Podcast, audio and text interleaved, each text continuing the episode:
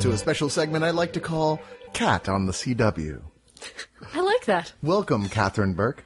Hi. How are Thank you? I'm, I'm good. How are you, Chris Yeah. Cox? I'm pretty good. I'm ready to talk about some shows I haven't seen and one show I have seen with you. All shows on the CW that have their Blu-ray releases either last week or this week.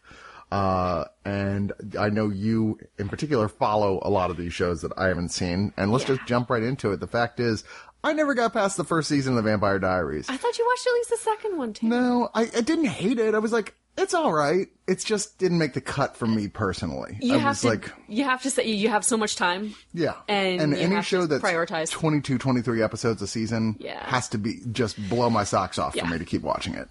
Uh, but you, in fact, are a fan. I, I am a fan, and I've I've I've kept going And we're at season s- after season. We're at season five. Holy crap. Yes, this is season five. I I, was trying to I was trying to think like, wait a minute, which one is this that we're coming up on? which one was just finished? And I was really kind of startled because no one I really knew was seemed to be excitedly talking about this show, but apparently it's got a massive fan base. oh, it has an amazing, huge fan base. In fact, I think it is the CW's highest rated show. Good lord. Yeah, Yeah, I was actually I watched uh I actually liked better than the Vampire Diaries. There was a show on the Lifetime network with witches. Oh, oh, the Witches of East End. Yeah. Oh, it's better than any has any right to be. yeah, I was like, wow, this is actually pretty good. Yeah. It's soapy, but it's I fun. I started watching it last year. Um, I made the jack o' lantern pinata for um, the big Halloween party last year, and I just I needed something that I wasn't going to have to change the channel on Yeah. because you know your hands are all covered in glue and paste and stuff. So I started. I it, they were marathoning it or something on Lifetime, and I was like, oh, let, let's just that. It's Halloweenish. Why not? and I just kind of got sucked into it. I was like, this is not half bad. And then, you know, then I finished making the pinata and I ran out of the episodes that they had run so far. And I didn't come back to it until I found it on, I think it was Hulu or Netflix, one Right. of the two. And then I finished off the season. I was like, that was actually pretty good. I kind of enjoyed that, and I think for me, I stuck with it because. It had a sense of humor about itself that I always felt the Vampire Diaries lacked. It's Yeah. so Vampire Diaries is so serious about everything. It does take itself very seriously, but at the same time, that kind of lends it that melodramatic feel that Yeah. it's like, I mean, it's teen angsty. like, it, it, that is what it is. So And tell us what's going on this season. What's what's ha- um, what has happened? Is the main girl? What's the main girl's name? Elena. Oh, is she a vampire yet? Oh, she turned into a vampire beginning of season or end of season three. Oh, She's been a vampire like all through season four. And now during season five, what we found out. Okay, I'm gonna try, try to give some information without getting too detailed here, uh, off into the weeds. Um, and spoiler alert for those of you who haven't seen season five of the Vampire. Yeah, I'm gonna post this with a their spoilers Yeah, for all these yeah. three seasons. Of Um, at the end of season four, we find out that Elena is not the only doppelganger out there. Stefan is a doppelganger as well. what is a doppelganger? Um, the doppelganger, do you remember Catherine? Like, cause you watched that whole Yes, first yes, who season. had- who yeah. So it's her double. yeah. Like, so now there are other characters is- that have doubles too. well, only Stefan, it turns out. Yeah, because part of the whole crux of the entire storyline is that Elena is the doppelganger of Catherine, Katerina Petrova, who Stefan and Damon had fallen in love with in 1864, and Right. she's the one who turned them into vampires. And the reason that Stefan is like, he sees Elena, oh my god, it, she looks exactly like Catherine, what's going on here? Very quickly it's revealed, she is a doppelganger, there are there are Petrova doppelgangers throughout history. We know that there's something magical about her. Well, it turns out that Stefan is also a doppelganger, and his doppelganger shows up. Um, it turns out that spoiler for season four, um, the big bad of season four. Um, I'm trying to remember his name. It'll come to me in like 30 seconds. Um, it Silas. We didn't know much about Silas. He was trying to be resurrected all through season four, and when he's finally resurrected and shows his true form, because he can take on a whole lot of different forms. You know, like what are the? He's like a shape shifting kind of. You know, you can do, yeah. um, it turns out his true form is it looks exactly like Stefan. Okay. So, oh my gosh, there are two doppelgangers. And the first section of season five explains the whole thing with the doppelgangers. So lots of going back in time, flashback yes, episodes. yeah, yeah. Yeah. And which I personally, I love a good flashback. Like, backstory for me is like, oh, yeah, yeah, yeah, give me more, give me more.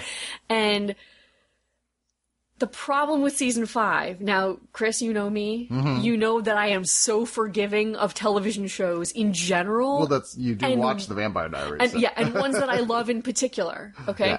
season five fucking sucked. Oh no. I, I hate to say like it. I mean, how- like, do you did you feel that any of the other seasons were bad so far up until this um, point? I felt that its strongest was season three. Uh huh. Um and season four, you know, had its its good points. It wasn't terrible, but season five, I was like, guys, what are you doing? So is this Like, because of bad plot decisions or boring I well, episodes? I think what happened was the seasons one through four had been very much character driven. This is not a monster of the week television show No. like Supernatural or like X Files type. A lot of these genre shows tend to be like you have an overarching storyline, but you also have a monster of the week. That never happens in the Vampire Diaries. There is never a an episode specific little plot thing that that only stands with that episode. It is always a continuing story that up until this point has been character driven. Okay. And this season it became plot driven.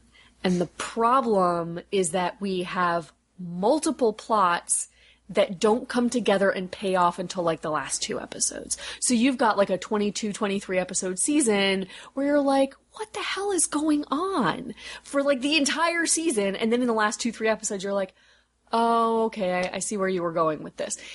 It might hold up better on a rewatch. Um, I rewatched a couple of the episodes in prep for our conversation today, but they were late episodes in the season because that's what was available to me um, on Hulu, and um, and I'm like, okay, yeah, I remember this, I remember that. Now I see where they were going.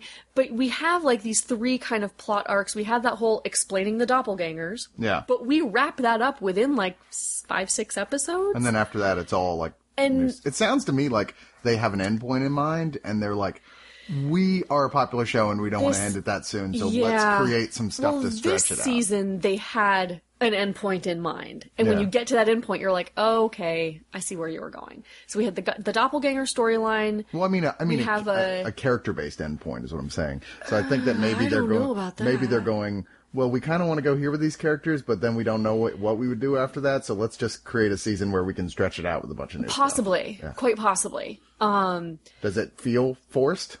At times, yes. Yeah. Um, Are there new there characters that are brought yeah, in? yeah. Because what happened was this season we had the the the kind of lifting up and over of all the characters we'll talk about when we get to the originals. You've basically taken a fairly substantial cast and split it in Oh, so one third and two thirds. with the other show, they kind of those characters left. Oh yeah, yeah. see, I they didn't realize they that. they took them all and moved them to New Orleans. Ah, I see. And what happened was, I think part of it was that the originals had become some of they had they were extremely powerful characters, like like supernaturally. They basically couldn't be killed.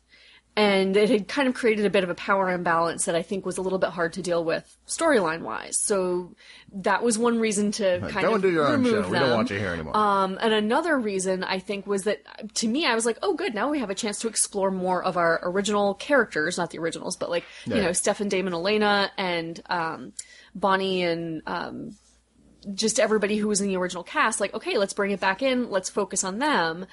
But I think the problem was that when you removed the originals, who were both protagonists and antagonists at the same time in the Vampire Diaries storyline, it kind of left a void. Yeah. And I think that they weren't quite sure how to fill that, so they filled it with plots instead of with character development. Mm. And I think that made for a very weak season, especially considering, like I said, we had the doppelganger plotline. We had a plotline involving um, scientists who were trying to figure out how to stop vampires. um, via like creating viruses and things. Oh, and it turns out one of them was Elena's dad. Like, why did you Really? do that? Like, it made no sense. It didn't make any sense for her character development wise. Her father is not somebody who had played a role like he was dead before the seasons started, before the whole so- show started. It was part of her backstory. Um, and then we have the storyline of the travelers who are another type of magic user. Um, and they are trying to get a, they're, they're trying to find a place to settle down and break the spell that the witches put on them that meant that they can't settle down. And and, and, and so we've got that. And then at the same time, them trying to break the spell is destroying the quote unquote the other side, which is where all the supernatural creatures go when they die. Ah. And so each of these kind of Supernatural creatures have their own afterlife. basically, yeah, it's kind of this like midway purgatory type place. Okay. Um, and occasionally somebody will go and come back, but it's more of a communication with the other side that usually happens. Um, when when it's happening, it's a communication thing. It's not usually a traveling back and forth. But Fair this enough. season, we get some traveling back and forth. Eh.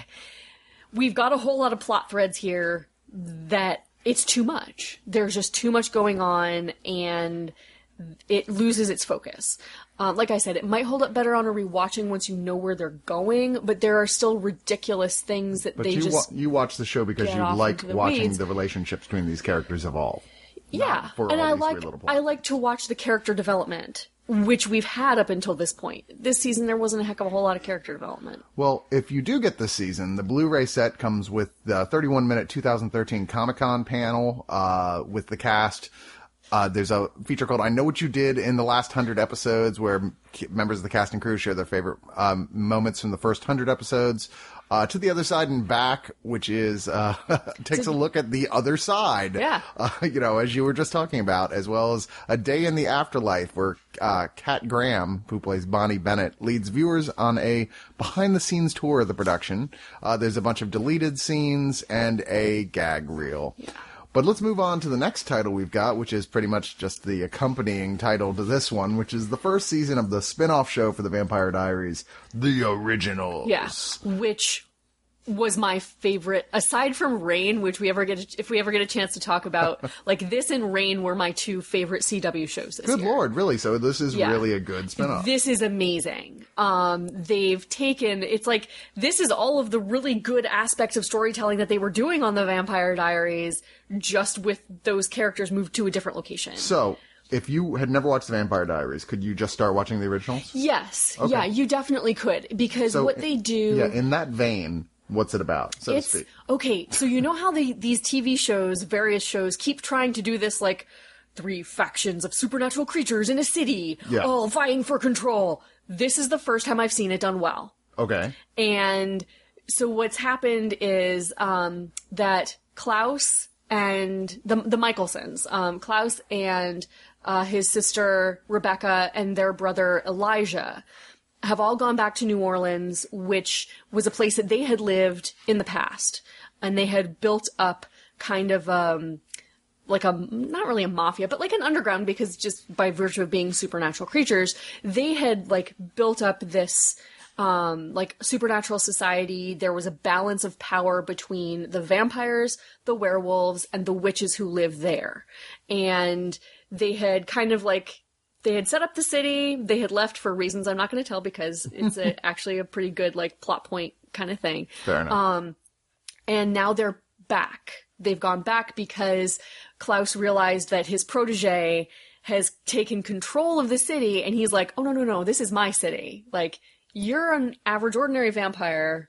I made you a vampire and you've overstepped your your bounds here. I want my city back." right. And so it's basically the story of Klaus gaining control back from his protege, um, the relationship that they have with the witches who live there, and um, So they're werewolves and stuff like that yeah, too? the werewolves are out like living in the bayou. This sounds like World of Darkness. oh yeah, it's very World of Darkness. Okay. Um, I, it seems like the- everything since World of Darkness Has been in that world influenced by it. has been just like, okay, Yeah. that's our rule set. Yeah. We're just sticking with that.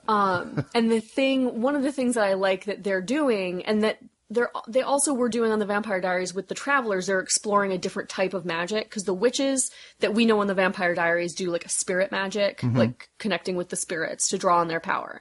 The Travelers that I mentioned in a, the previous discussion draw that they do blood magic.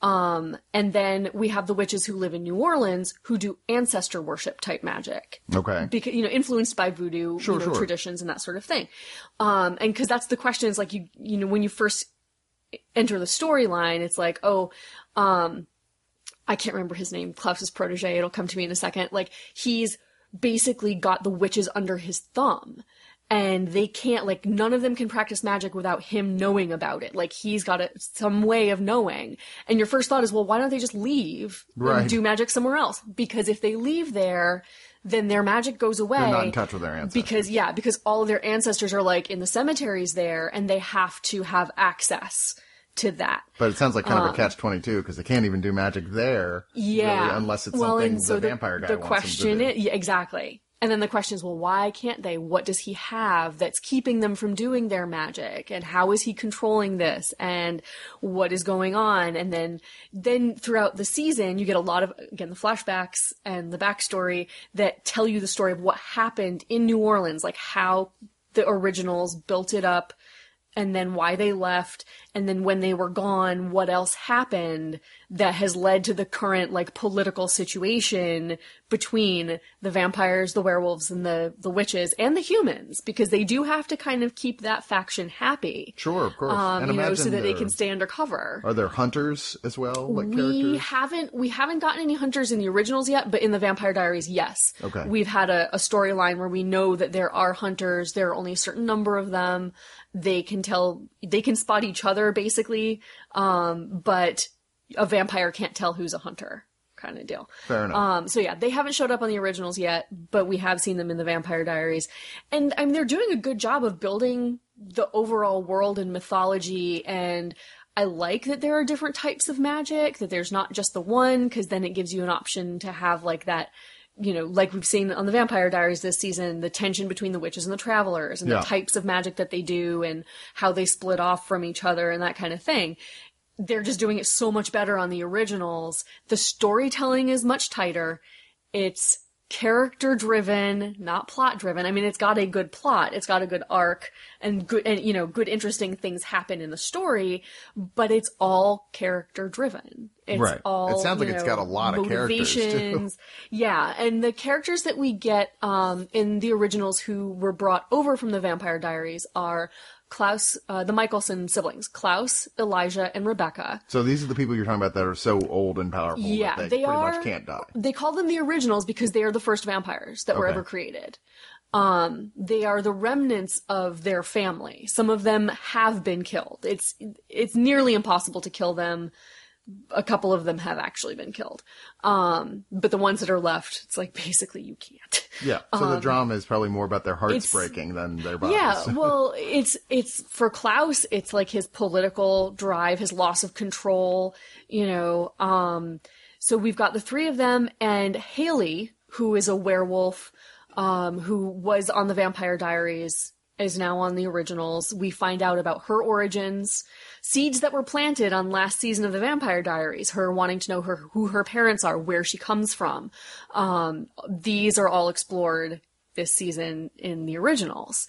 So she gets a chance to kind of come into her own as a major character, whereas on the Vampire Diaries, she was just kind of an ancillary, you know, character who was brought in. Okay. Um, It's the originals has it all over the Vampire Diaries this season. Wow. so much better. It's so rare for So a spinoff to be better than. Do you feel like this is better than any of the episode uh, seasons of Vampire Diaries?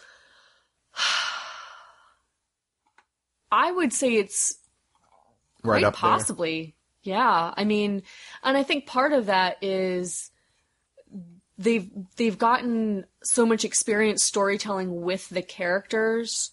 Um I'd have to kind of go back and rewatch season 3 of the Vampire Diaries and decide if it was better. But the best seasons of the Vampire Diaries have had the most um the most originals in them basically. Right. Like where the Mikaelsons were playing key parts in that, that's when the Vampire Diaries was at, at its best. And I think taking those characters away has kind of unfortunately revealed some of the weaknesses in the character development that was lacking the last couple seasons with Right. other characters on the Vampire Diaries because they were spending a lot of time on the originals.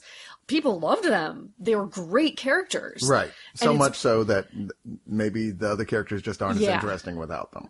Eh, quite possibly. I think I'm going to give it another season on the Vampire Diaries, see what happens. Right. Maybe, you know, every every series has a weak season. Oh, sure. You know. Generally speaking. Yeah. I mean, I Maybe not like Breaking Bad or The Shield or something, but I've I, I bailed on Breaking Bad. I have to. Say. Oh, yeah. you killed me I got over here. almost to the end of season two, and I was like, I'm done. should go back I'm to done. it. Anyway, Yeah. the extras features we have on this one is there's a pi- commentary on the pilot from the creators. Uh, there's a piece called The Originals Origins. That seems a little repetitive there. Redundant. Uh, which is more about the birth of the show. There's remixing history, which is the idea of mixing, like how they mixed, like the actual factual history with the fiction they put into it. Uh, there's a panel at Paley Fest. I don't even know where that is. Paley never Fest? heard of it. Never even heard of it. Uh, there's the Comic Con panel. There's a bunch of deleted scenes, and there is a montage of all the stuff that happened with these characters that was on the Vampire Diaries, basically. Yeah, so yeah. it's like a So if you wanna catch up- if you want to know everything that's happened before the show. There's a little like six minute. Okay, here's what here's what you missed. Yeah, previously, previously on, on- the originals. Everything that happened before the originals. Exactly.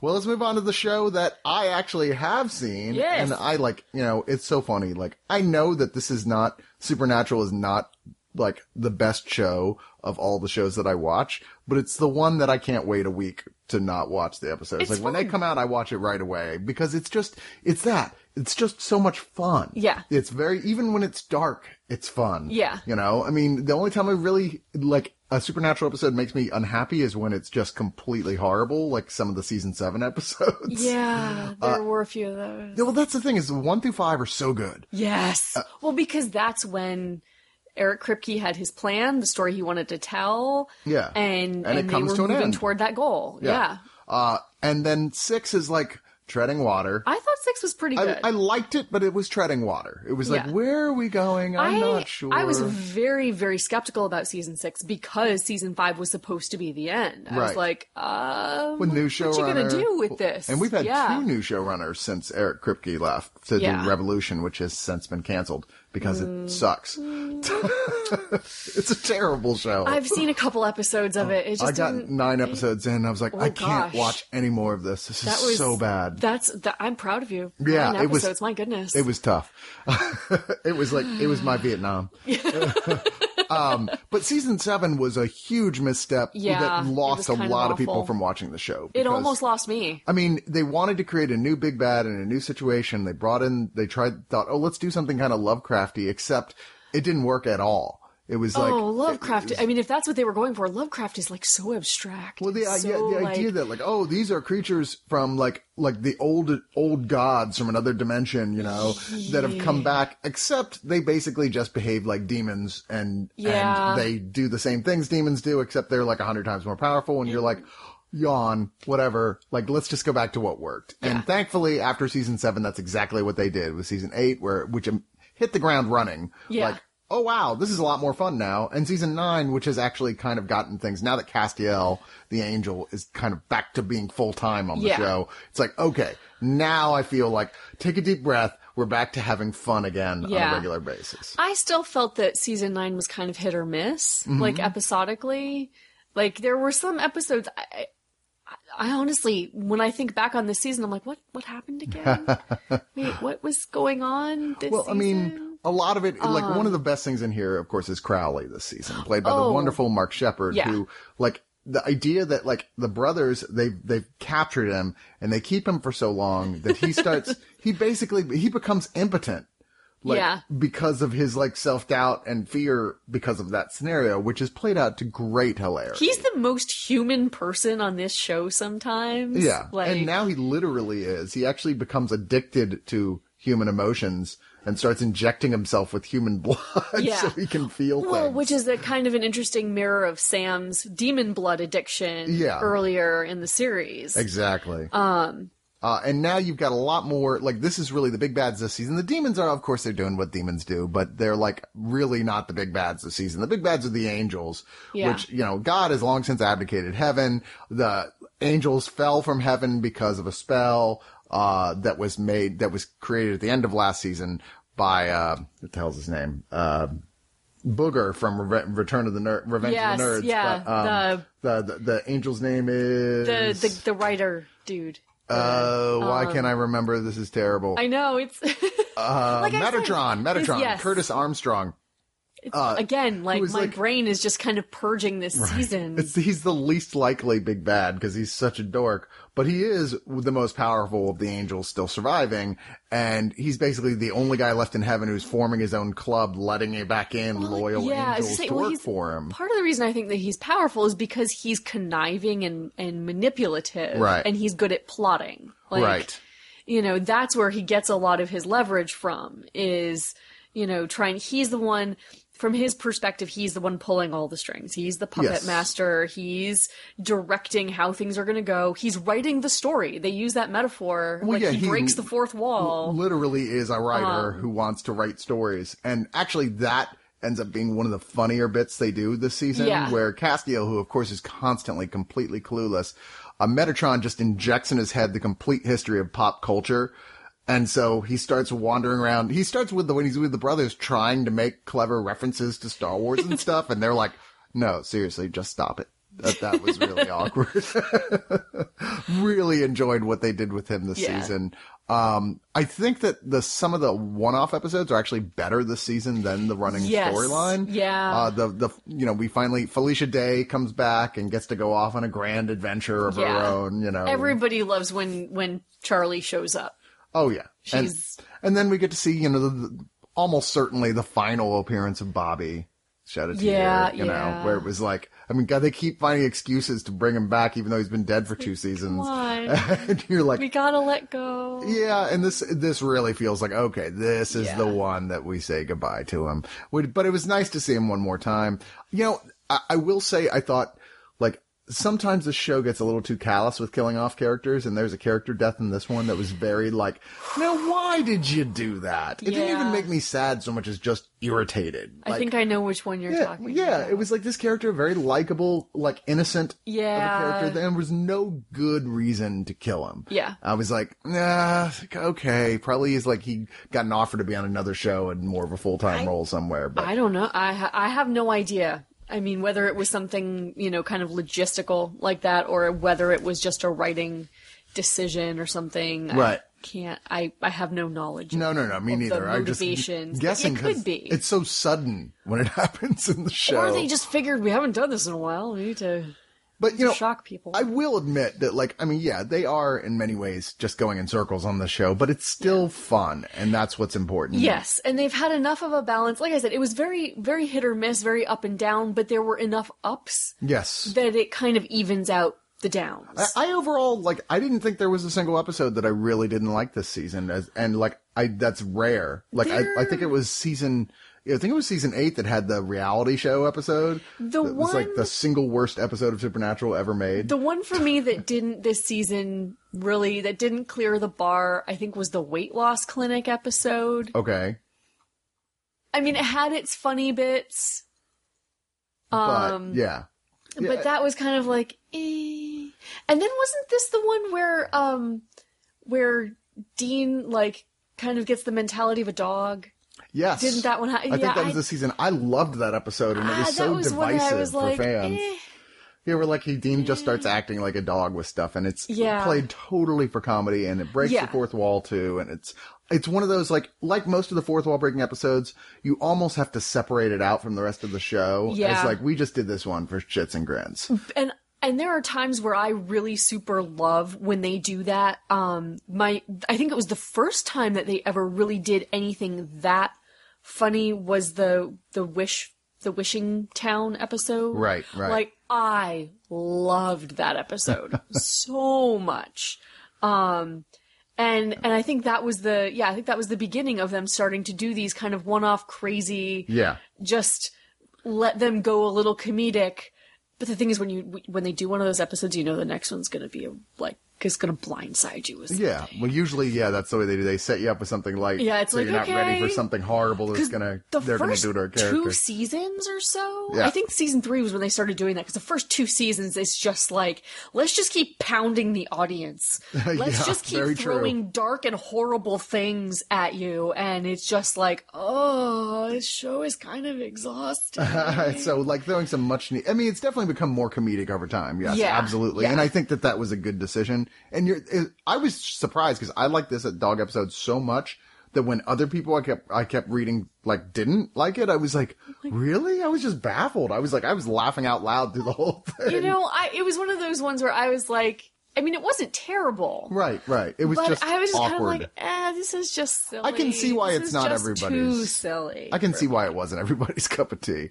Uh, but you know, the, actually, I'm, I'm wrong. There was an episode of the season I did not like, and that was the one that was supposed to be the backdoor pilot for a spin-off show. Oh, God, that was Supernatural. Bloodlines. Yeah. Which I was like, you know, I mean, I don't, I didn't even think it was awful. I was just like, this isn't good enough to be its own show. Yeah. And you're wasting my time on a Supernatural episode Yeah. it. Again, it was a TV show where they were trying to do that, like, you know, different factions of supernatural Yeah. creatures in the city. Uh, like, and like, I they think. They just need to go back and remake Kindred the Embraced. So. Yeah. but that's I what they're doing with the originals, only they're doing it well. Okay. And I think that's part of why they were. I think what happened with Bloodlines was like they looked over at what the originals were doing this season and said, "Hey, we could do that for Supernatural as well."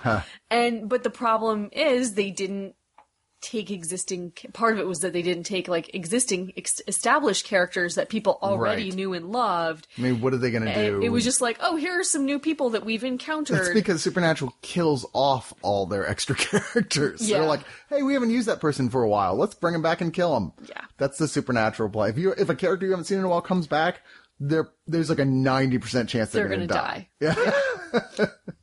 Which never doesn't necessarily mean they won't be back anyway after that, but still, usually, generally speaking, only the big characters die and come back repeatedly. Yeah. Yeah. Everybody else just gets killed mercilessly. Or, or becomes terribly, horribly. like possessed by evil or possessed by an angel. and then they have to kill them. I mean, this season you get a character possessed by angel and possessed by like like the Dean possessed by the spirit of Cain or whatever. Oh, see, that was one of the aspects that I really liked, and Really that's what they're parlaying into arc for this coming season. Yes, yes. Which, um, like Dean being kind of out of control with yeah. this un you know, the thing that can kill anyone, anything. Yeah. You know, even God presumably with the thing. And uh and his the problem is while you got it and you're the only one who can use it, you're embraced by rage completely. Yeah. So Dean's kind of a rage monster. Yeah. He's on And I'm- PMS. So I'm hoping, like, I'm hoping that what happens, because now we've kind of set up the two brothers, like the good and evil Yeah. type thing. Now we've we've got the brothers. uh, Once again, the brothers are at odds, but now it's kind of in this. It's at a slightly different sort of thing, and now that Castiel is back to his like angelness, Yeah, being Castiel like we like Castiel, like yes, and then we've got Crowley being Crowley. Yeah, so like like, like Crowley. oh, so maybe now we're gonna get the Dean and Crowley pair up, Sam and Castiel pair up, and so we've got that, and we can set up kind of an antagonism and you know an adversarial relationship, like the demon on one shoulder, the angel on the other. Sure. Literally, one of them has each of them has one of the brothers. it should be of deal. interesting to see what happens with that Yeah, to be sure. I'm looking forward to it. Um, it's curious. You mentioned earlier before we started, like how much longer can the show go on? What else can they do? I mean, I've heard a lot of people saying, look, they kind of set themselves up where if they don't actually introduce God as a character before the end of this, people will be like, so you just kind of left that open ended, huh? The whole Yeah. like God abdicated, nobody knows why, everybody's pissed off about it, and we are never going to discuss it again. yeah, we they need to do something. They Yeah. need to do something. Somebody's, and, it would be funny if it turns out it was a character that was there the whole time. I I think we may have already seen him. Yeah, I suspect you're right on that one. Actually, I, I always thought that maybe the the first prophet of the Lord guy who was The- writing the supernatural books. It could be him, or I think it could be the gardener that they come across, like in that one episode. There's like the the dude in the garden who like knows stuff. Oh, right, right, right. Yeah. Yeah, I But- think I the, see. I'm getting goosebumps Ah, thinking about thinking it. I'm about like, it. Um, yeah, that's him. That, I'll bet that's where my money is. I've also theorized because let's face it, uh, uh, the guy who played the dad, Jeffrey Dean what was, Stanton? What Stanton? Something Morgan? Like? No, not I Jeffrey can't Dean remember Morgan. his name. sound right. Yeah, the dude the guy from from Watchmen. Watchmen. Yeah. Yep. Um, I, he's not doing anything right now, quite frankly, as that I'm aware of. Like they gave him a, a show that was great, that got, Magic City, that got canceled. Yeah. So right now it seems like he's not doing a lot. I'm like, bring him back for the final season as being possessed by Lucifer, who has all Dad's memories. But he's also being controlled by Lucifer, so he Mm-hmm. like can manipulate the boys. Do, knows where all the boys' hangouts are, all But the didn't secrets. we already kill Lucifer? Like, Yes, didn't but we he's already Lucifer. take care of that? But he's Lucifer. but but see, but in this mythology, he's just another, just another angel. Well, that we know of. That's what he said. I'm just saying. Can't keep a good Lucifer down. See, I like that in the mythology. I like the way that they have kind of the rotating king of hell Right. sort of thing. Well, I mean, like, even you know, like- who's the current devil, basically. In Neil Gaiman's uh, Sandman, there's a whole thing where, like, look, there's always devils proclaiming themselves the king of hell, and and Lucifer thinks it's amusing, so he just sits back and lets them do it. He's See, like, "Oh, whatever, go if ahead. we hadn't see the thing is if we hadn't had him in the storyline so far Right. then i think that would be possible but i think if they tried to drag him back up again Right. then it's going to be like oh, as long as it's not the same actor playing him, I think it would it would work. Or maybe it could see i think it thing. wouldn't work because of the way that they've set up the like the angels and the and mostly the angels because he's a fallen angel Ooh, what as like a family they're brothers and sisters and you know and he was angry because of family falling out type stuff and i think it would it would disrupt that What if it's God and his body? In the body of their father? Yeah, D- see that's where i was gonna go. When you were saying that i was like that could be interesting. or it's yeah or or god's in there we don't know it just yet yeah, yeah. kind of thing until there's like the reveal, like that kind of deal. Yeah. So, well, we'll see.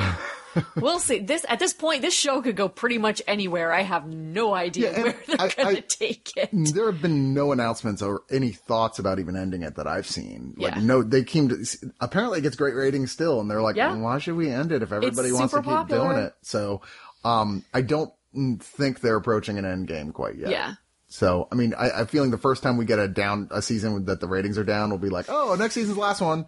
Everyone's Yeah. like, or or when when one of the actors is like, I'm done. Yeah, it- like Buffy.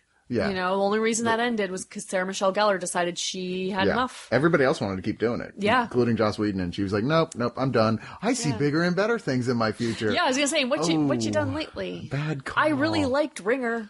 I was very, I was really sad actually when they canceled Ringer after Yeah. one season. That was fun. It was, I mean, it was very soapy and fluffy, but it was, it was fun.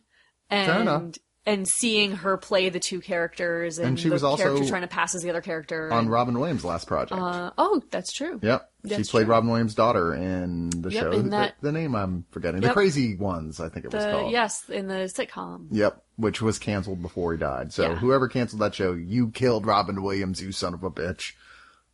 That's Chris's statement. Or or maybe it was Sarah Michelle Gellar. She just drove him up the wall. I still blame. I've I blame her for no more Buffy. I blame I've- her. I've heard, I've heard unkind things about her. I have heard like professionally speaking. But that being said, Joss Whedon has stayed friends with her over the years. So, True, but she yeah. hasn't showed up in any of his other projects. Nope, she So- hasn't. I get the feeling that she's just happy. She's happier being a wife and Quite doing her possibly. own thing than she I mean, is. she's got two kids now, Yeah, a and and maybe mother. she's just kind of like, you know what? She started acting when she was four, yeah. and Time maybe maybe she just decided by the time she was like thirty, you know, Yeah. I've had enough of this. Yeah, I can't- You know, and then did a couple more projects and was like, I don't need this anymore. Yeah, maybe know? so. I also get the feeling though that she's rather dismissive of things that have to do with genre.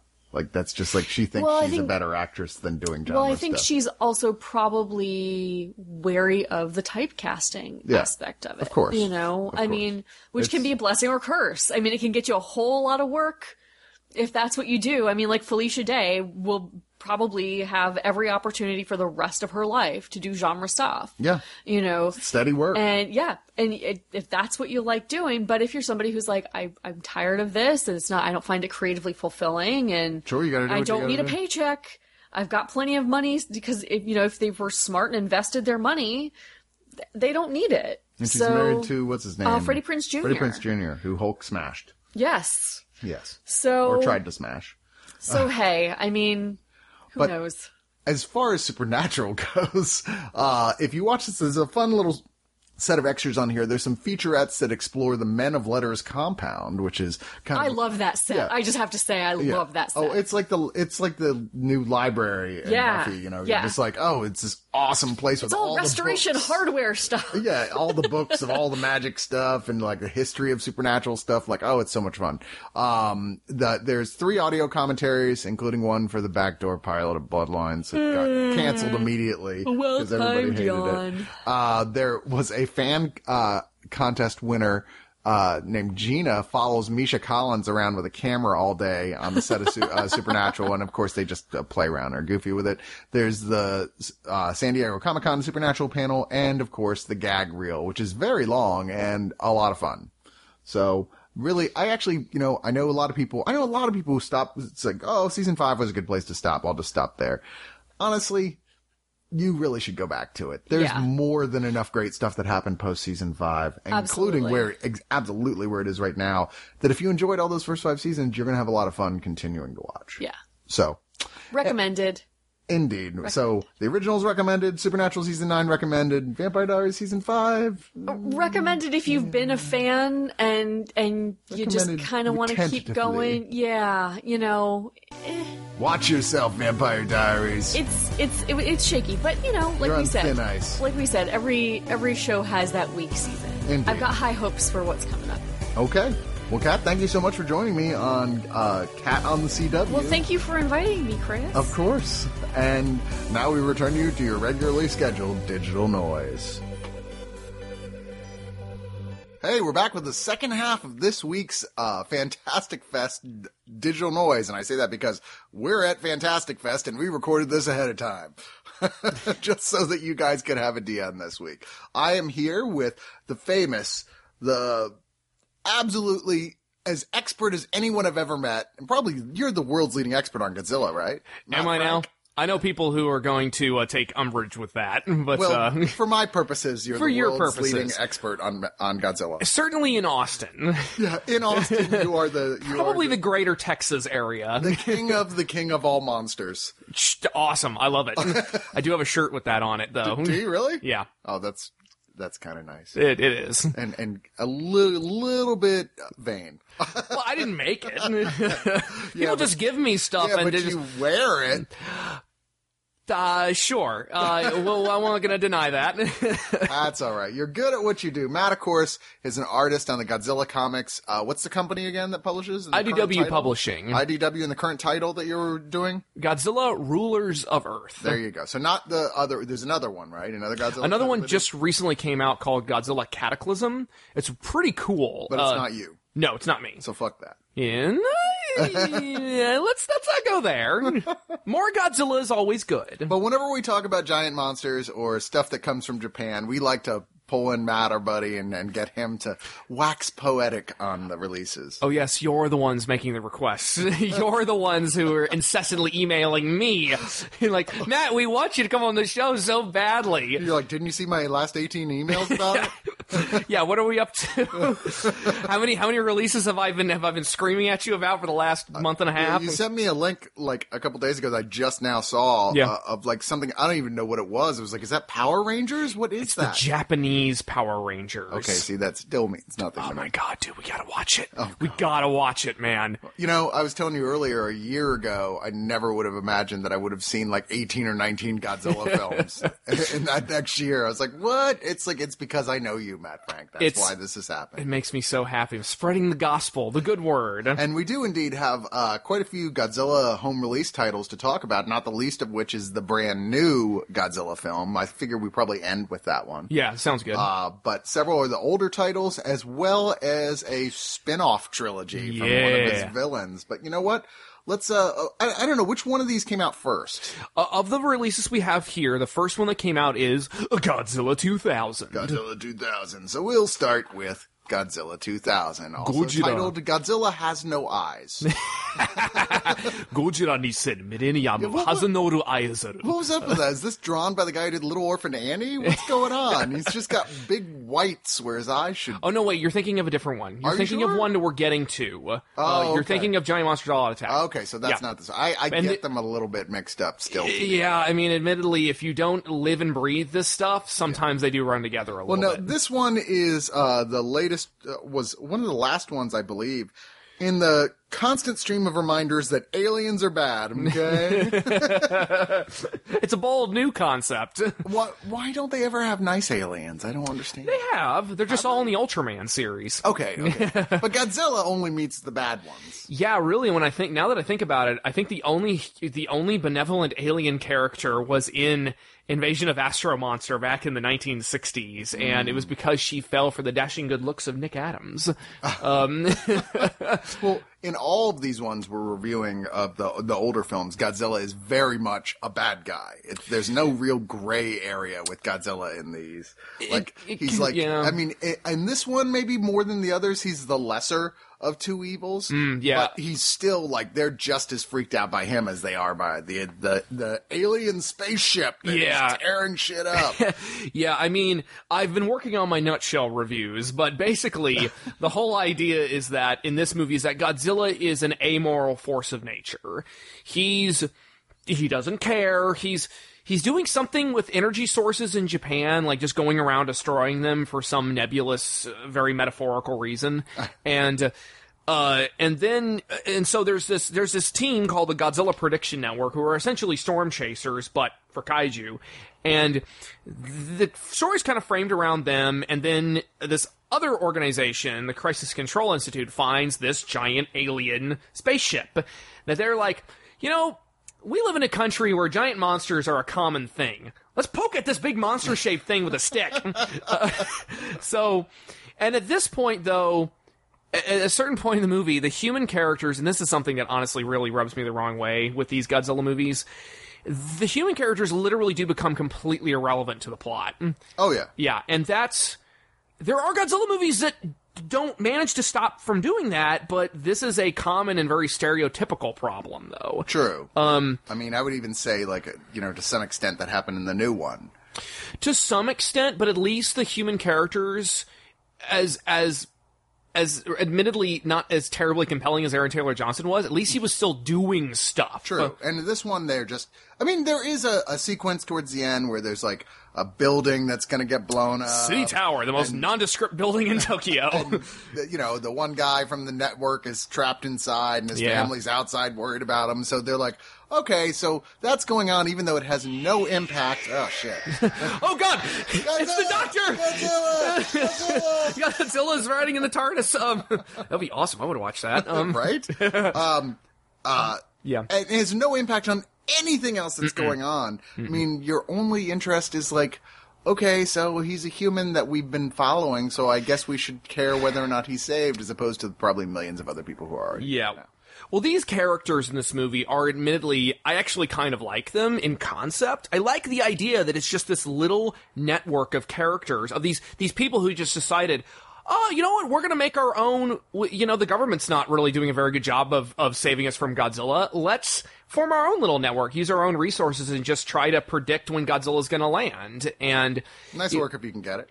yeah, you know, I'm sure it's it's and I and I like the relationship between Shinoda, the father, the leader of the network, and his daughter, who's more or less like kind of taking care of him. You know, she's the one who cooks all the meals and stuff in Right. the house, and it's like it's some cute little stuff, but there's not enough of it. You know, and like you said.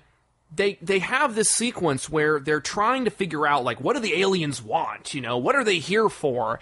And they get this information, this nebulous information, like, oh, I guess they need Godzilla's DNA or something, and they don't do anything with the information. It's just so that the audience can be informed about why the aliens are doing what they're doing, and then we're just letting the monsters fight. And, and it has that thing that I, I, I hate it when this happens in these movies. I mean, as much as I can hate something in a Godzilla movie. Uh, uh, I call it standing on a roof syndrome, where the human characters are removed from the action. They're standing on a goddamn roof, watching the monsters fight. Right.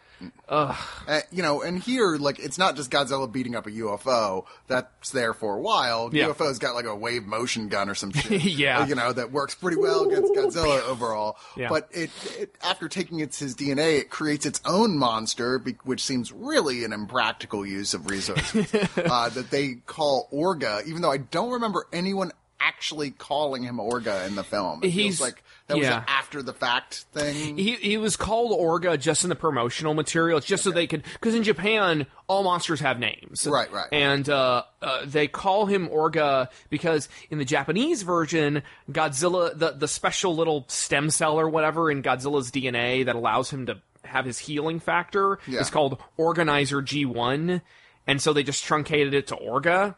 Is this in this loose justification? Even though in the American version it's called the much more practical Regenerator G one. Regina?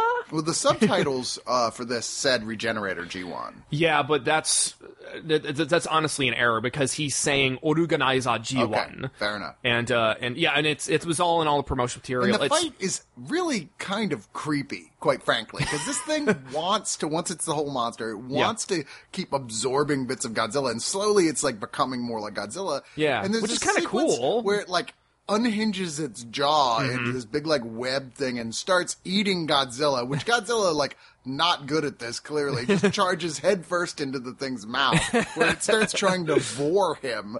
And i was like ugh i'm really getting the creeps from watching this. It's it's you know it's funny I, I showed I show uh, my wife and I watched this movie recently because we're well, I'm in the process of actually she and I, I this is I'm like I'm just thinking to myself oh my god I'm so glad I married you because she actually requested I want to watch all the Godzilla movies because she hasn't seen them all. I can't believe y'all have been dating this long and she's never seen Godzilla. I'm amazed that she hasn't smothered me in my sleep uh, right? hey, you know what? She's still got a lot of Godzilla films to go. So Yeah, give it time. uh, yeah. But uh, she, she when when she was watching this and Orga's mouth opened up, she's like, "Oh, oh, that's disgusting. Oh, oh, oh, oh, I need an adult. yeah, oh, yeah, that's it how is I felt. it is really creepy and." There is a there is a, a side note I'd like to make with regards to this movie. So I have the manga adaptation of Godzilla 2000, and it's one of the first like untranslated Japanese comics I've ever obtained.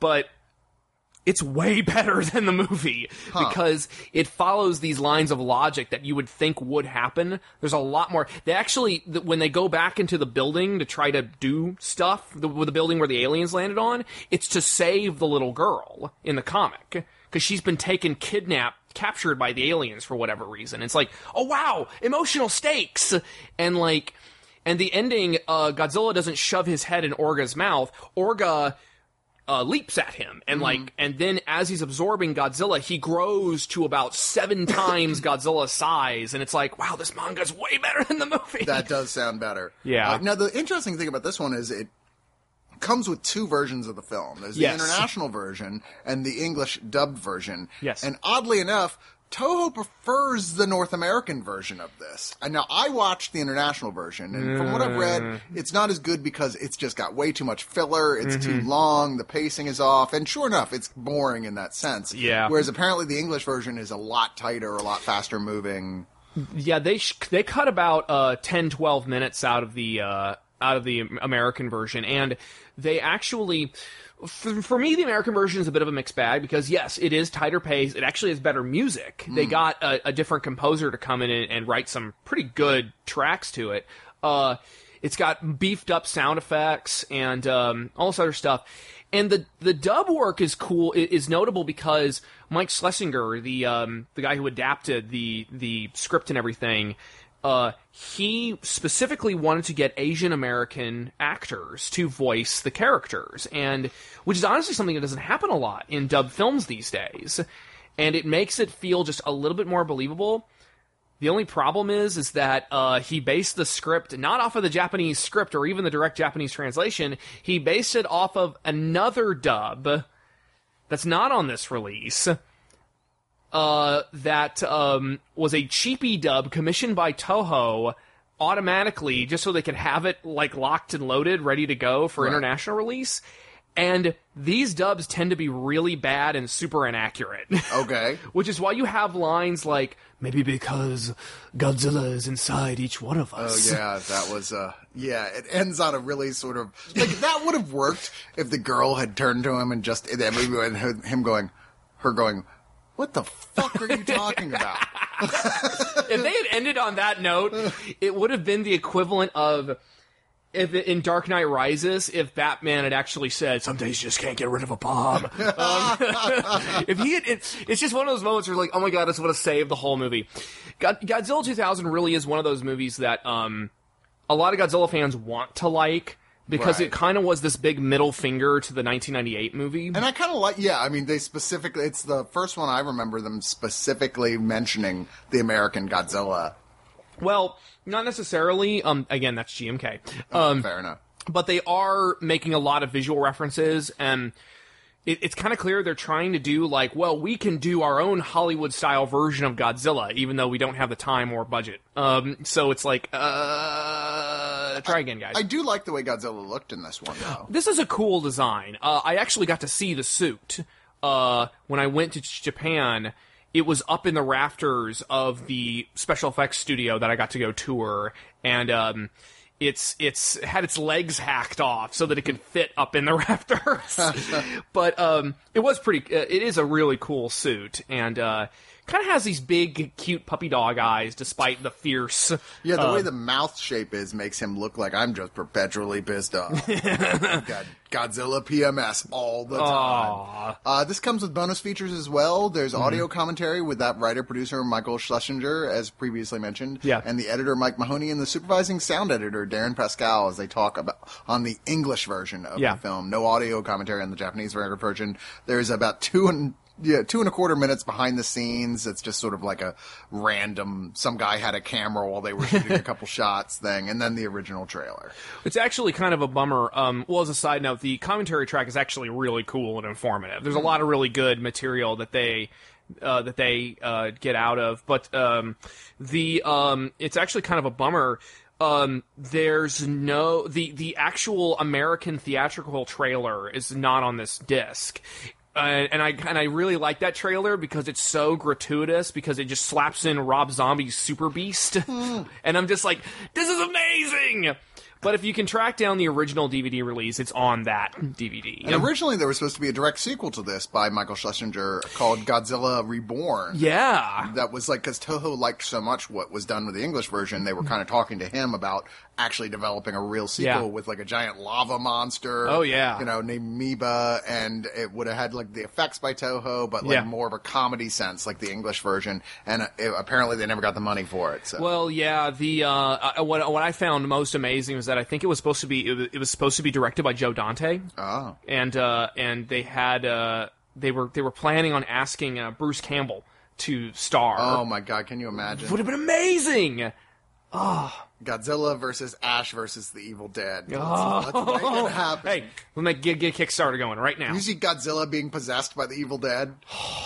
Well, that's kind of what's about what we're about to talk about. It in a way. is, well, at least the look. What's the next one? Godzilla. Well, Godzilla, Mothra, King Ghidorah, Daikaiju, Soko That's why I was a virgin until I was 21. Uh, I Um, was gonna say, I have even less desire to have sex with you right now. well, as long as it was there to begin with. Uh, yes, Godzilla, Mothra, and King Ghidorah. Am I saying Ghidorah right? Is that correct? It Or- doesn't matter. Some people have told Um, me it's Ghidorah, and I'm like, that doesn't sound right. It's it's Ghidorah, Ghidorah, Ghidra. Okay. It's it's there's a couple different ways to pronounce it. It really just per- depends on your on your preference. also known uh, with the colon, Giant Monsters All Out Attack. This may be the longest title to a Japanese uh, uh, Godzilla film, I believe. Uh, it is actually a throwback to the titles of the 60s, back when they were things like um, uh, Godzilla, Mothra, Ebirah, Big Duel in the South Seas, or uh, Three Giant Monsters, Earth's Greatest Battle. And they actually were titled, and that was, that was intentional. They were like, we want to give it one of these old style titles that only Japanese people will get. So why don't you talk a little bit about the plot to this one? Oh boy. Okay. It's so a little wacky. it's a little wacky, but uh, okay. So essentially, um, a series of natural disasters start peppering the Japanese coast. Um, this admiral, um, uh, Admiral Tachibana is uh, uh, played by Ryudo Uzaki, who who is a really great actor. Uh, he is basically like, okay, these are all the telltale signs that Godzilla's back, because in this in this movie, Godzilla hasn't been around for fifty years. This is a direct sequel, really, to the original Godzilla. Yeah, I- exactly. There's no this is this is its own continuity. It's really it's really uh kind of tongue in cheek when it starts out because everyone considers Godzilla to be a joke at this point. It's very much like no, nobody from the modern generation respects the terror that Godzilla represents. And in a way, it's almost like a comedy when it starts out. It's so, like, wacky and tongue in Kind of light in tone, and Godzilla's more like a pop cultural reference at this point because Yeah. hey, Godzilla came up once and we kicked his fucking ass. yeah, that's a good way to put it. But uh, you know, Admiral Tachibana knows better, as do everybody who survived the original attack, or or how. And um, meanwhile, his uh, daughter, who is um, played by Chiharu Niyama, she is off researching the story about these guardian monsters that may in fact rise when Godzilla returns, and she finds out that if Godzilla is coming back, it's because he's being driven by the souls of everyone who died in World War II. It's pretty heavy shit. Yeah, like, uh, you know, I mean, obviously that metaphor has always been there to some extent or A little another, bit, but yeah. never so overtly. It's never been this like, no, this is this isn't just the nuclear bomb uh, uh, metaphor. This is a metaphor for all the shit that happened in the war, and it's yeah, it's really pretty heavy stuff. And there's all this stuff about the the disillusionment of modern Japanese youth, and that's what's triggering both Godzilla and the Guardian monsters, who are of course. Uh, Mothra, our favorite flying moth monster, uh, the only flying moth monster, unless you count true. all the versions of Mothra that for some reason are given different names. But we'll talk We'll about that get. later. Well, we're getting to that. Trust us, folks. We're getting to it. Uh, King Ghidorah, who in a in a str- in a shocking turn of events is playing the hero in this movie. yeah, and like the only time ever, pretty Uh, much. uh, with the exception of Mecha King Ghidorah, but whatever. Um, uh, and and uh, the cute cuddly Baragon. I love Baragon. Everybody loves Baragon. but he didn't get to do anything. he got his ass kicked. He's just like they did everything but add sound effects of him going God, God, God, God. Yeah. Uh, also, I believe Baragon in this movie was played is the is the first monster to be played by a female suit actor in the Godzilla series, played by this teeny tiny little thing, and uh, uh, really uh, kind of a great little performance. Uh, and yeah, so basically the stage is set. Godzilla's back, and he's tearing shit up, and uh, shit just got real, and basically the surviving two monsters, Mothra and Ghidorah, are converging on Tokyo. Meanwhile, the human characters are kind of having to wrestle with, well, how are we going to respond to this? How are we going to handle this? And can we even do anything? And the answer is not really. Well, I mean, if you, if you, I don't want to give a spoiler away, but if you consider the ending, you know, that there was that one, that one pretty good shot. yeah, well, that's true. I Yeah. suppose.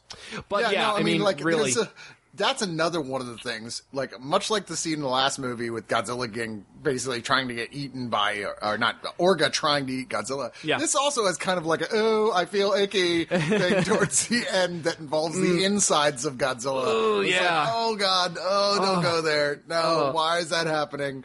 And this is the one I was thinking of where he's got no eyes, right? well, yeah, he's, um, Godzilla has these blank white eyes in the movie. Yeah, like I said, like Little Orphan Annie or something. It was. freaking- I kept picturing him like there'd be a, a taller, big, bald Godzilla that's like Daddy Warbucks Godzilla. Oh god, that's terrifying. uh, well, uh, uh, the just Jesus Christ. Japanese, it's a hard knock life of monsters. It's a hard knock life. Fighting all kinds of other monsters, especially that cute, cuddly dog one. Oh, he's adorable. and now he's dead. Um, uh, got exploded. Uh, yeah, the that again, uh, playing off the metaphor angle, the idea that Godzilla has this um these blank white eyes is a it's actually a common trope, especially in Japanese comics Yeah. and in animation, where. And, and even in American comics, like characters like Wolverine and Batman, they won't have any eyes because it's it's intentional to make them look fiercer Sure. and less sympathetic. And Godzilla in this movie, the idea was, uh, according to the director, uh, Shusuke Kaneko, uh, was he was blinded with rage, and and the uh, metaphorically speaking, he can obviously see, but it's Yeah. just it's it's more it's more just for the effect, and I quite like it. I think it makes him look terrifying. Uh, my take on it was I always like when you can't see his eyes because it it gives him the feeling of being more intelligent. Yeah. And here I just felt like he just like even the script had him. Well, he's just a rage monster at this point, pretty much. Yeah. You know, I mean, he's very much the villain. Oh yeah, he is the villain of this no- movie. Yeah, absolutely. But wow, are the fights really cool? I mean, Baragon kind of gets short shrift, to be fair, Mm-hmm. Yeah. which is sad because he's adorable. Yeah. But uh, definitely Mothra and and Ghidorah, like I mean, that the team up works pretty well. It's one of the best things I've seen with Mothra because generally with Mothra, I'm like, seriously, Mothra? it's like really. They they do emphasize her speed in this. And that's what Yeah. I like is that she's she's kind of redesigned to look a bit like a wasp, and Yeah. I, I like that angle because it's like a, a wasp. Because when a wasp is buzzing you, you're when a moth buzzing you, you're like whatever. If a wasp buzzes, you're like fuck shit shit shit. Very true. Yeah, she's got kind of like a little stinger thing this Yeah. time, uh, as well as like you know Ghidorah's like oh beaten but not out, and like Yeah. Mothra is like hey watch what I can do. And Ghidorah is like you know dun dun dun dun dun dun dun dun dun dun dun dun dun dun dun dun dun dun. This is that great scene where King Ghidorah climbs up the steps of the Philadelphia Museum, you know, like it's like up at the top going da da da. Climbs to the top of a mountain, goes Godzilla. But yeah, this is actually one of the most fun of the Godzilla films I've seen, quite frankly. Oh, yeah. It really is like uh, it moves a lot faster than a lot of them. The the actual dialogue between the human characters is a lot like funnier at points. Yeah, it's very witty and kind of sharp. And I, I, anyone who knows me or follows me online knows that this is my favorite Godzilla movie. Oh wow. out of all of them, there's some that I might, uh, I think that maybe are a little tighter, or maybe a little more like the- the script is maybe a little bit tighter, or maybe whatever. This still just just how this one really stands out because it, it it's trying so many new different things or so many fresh spins on old concepts. Yeah. And Godzilla just does. You know, a lot of times they wait too long. Like, why are you waiting so long to use your atomic breath? Godzilla's like, ain't holding back for anything with this one. He's just spraying the field. Come on, bitches! I'm Godzilla. You want some of this? I just had jalapenos. Oh God, it's it's really one of those. Uh, it's really one of those. Uh, well, probably one of my favorite uses. Uh, uh, uh, sorry, um, animations of the atomic breath because it's, it's cool. Like he sucks in all this energy, and then it has this big shockwave effect when he blasts it out. And it's just a cool animation effect. But yeah, uh, like I said, And it is nice that this one as well. Like, the humans actually are required for the defeat of Godzilla. Like they Yeah. actually have their their all their their work doesn't come to nothing ultimately. This one they are I mean you you care about what's going on with them because they're the ones who are going to have to figure out how to stop this ultimately. Yeah, exactly. And and I like that it's it's never really uh, a lot of times if you have a movie like this and there you feel like there needs to be a B plot with the characters as though like they're having some sort of interpersonal problems or something.